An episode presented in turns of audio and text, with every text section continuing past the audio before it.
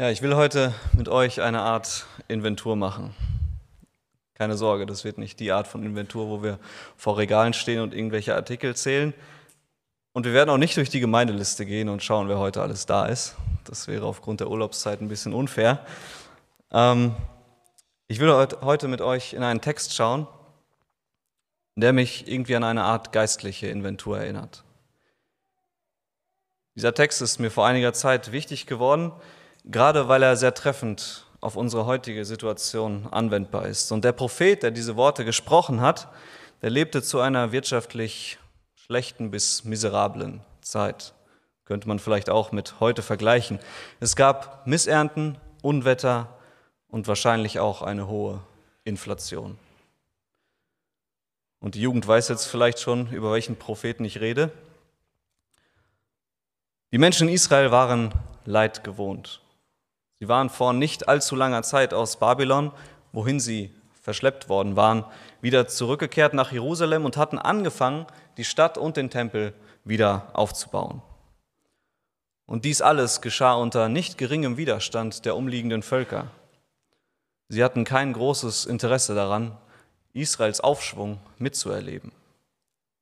Und so entwickelten sich immer wieder kleinere und größere Konflikte, Israel schaffte es zwar mit Nehemia die Stadtmauer wieder aufzubauen, aber der Tempel wurde nicht fertiggestellt. Sie ließen sich einschüchtern.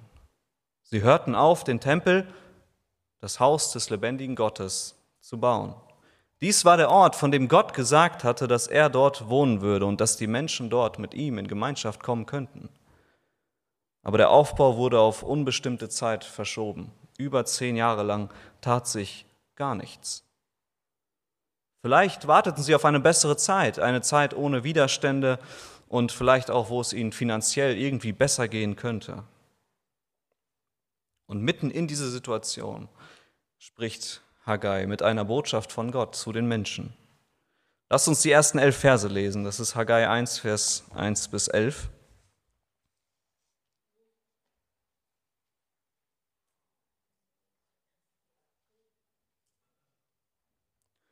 Im zweiten Jahr des Königs Darius, am ersten Tag des sechsten Monats, erging das Wort des Herrn durch den Propheten Haggai an Zerubabel, den Sohn Shealtils, den Statthalter von Juda, und an Jeschua, den Sohn Jozadaks, des hohen Priesters, folgendermaßen. So spricht der Herr der Herrscher. Dieses Volk sagt, es ist noch nicht die Zeit zu kommen, die Zeit, um am Haus des Herrn zu bauen.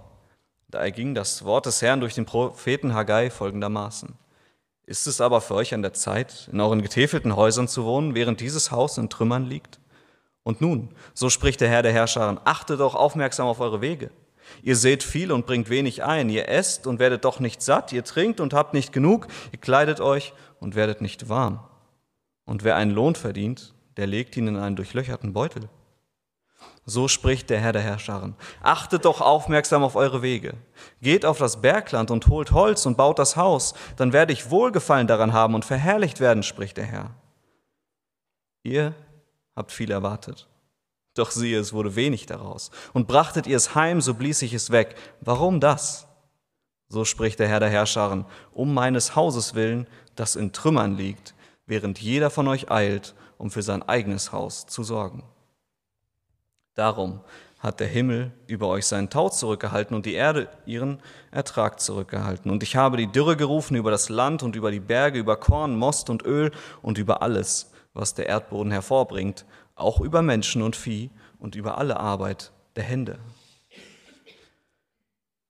Gott beschreibt hier, welche Schritte er unternahm, um dem Volk klarzumachen, dieser Weg, auf dem ihr euch befindet, dieser Weg des geringsten Widerstandes, dieser Weg ist nicht gut der ist schädlich für euch. Und nicht nur für euch, sondern auch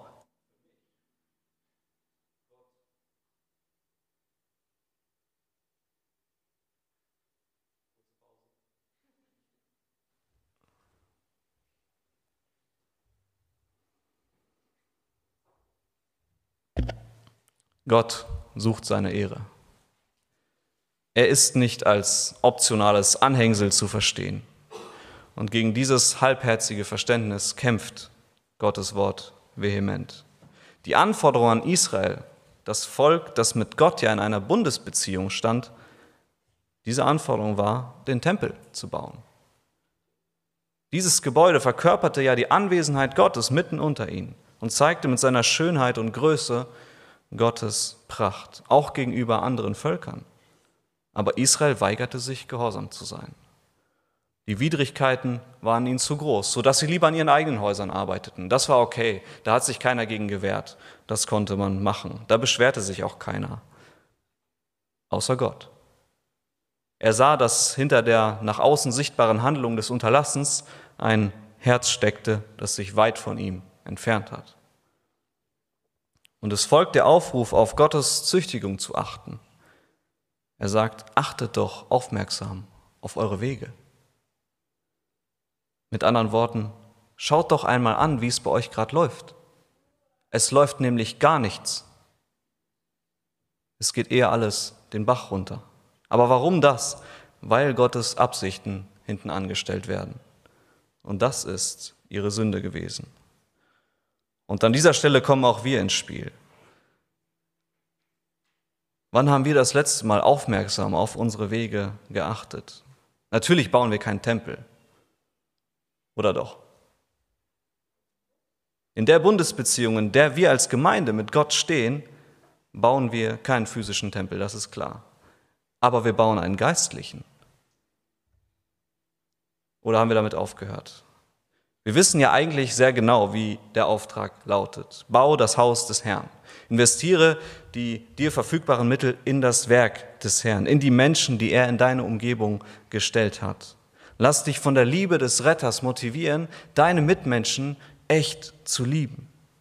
Lass dich von seiner großen Barmherzigkeit dazu inspirieren, anderen gegenüber geduldig, gnädig und vergebungsbereit zu leben.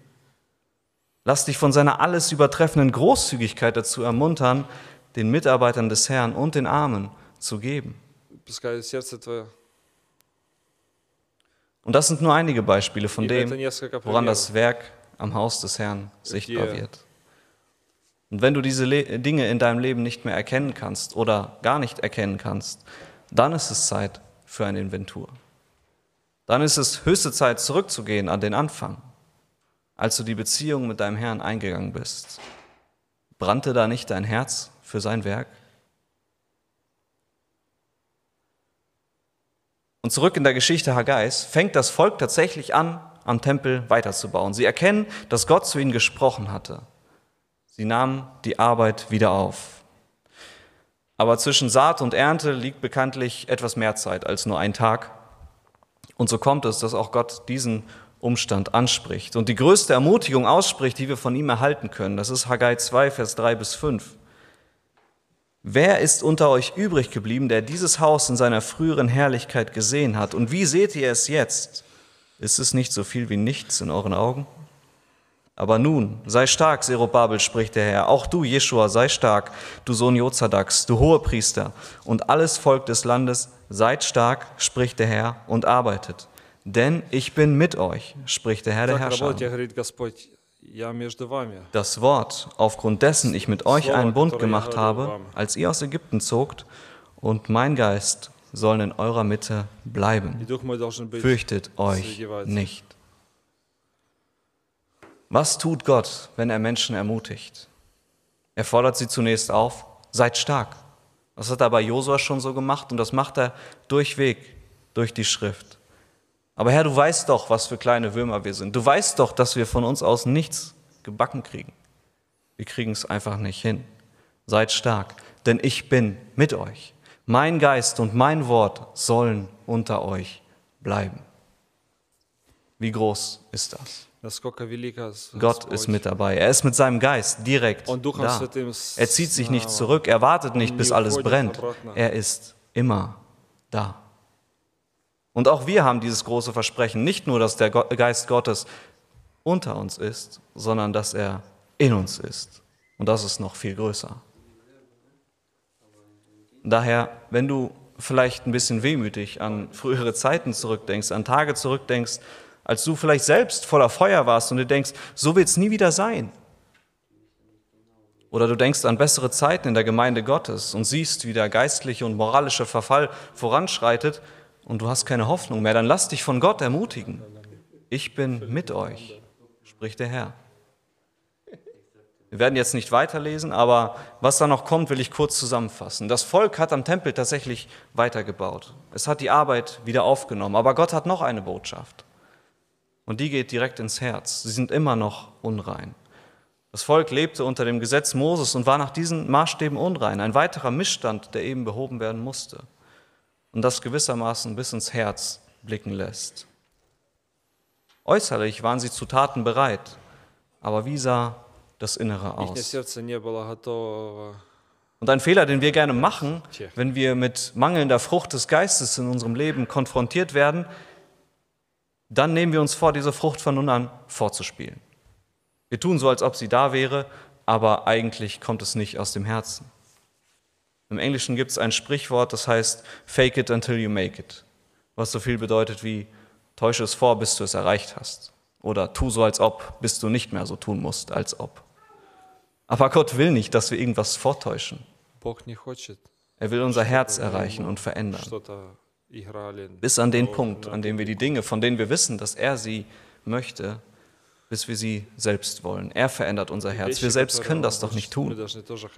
Aber wir können sehr wohl die richtigen Entscheidungen treffen, uns selbst in die richtige Lage versetzen, in der er an uns arbeiten kann.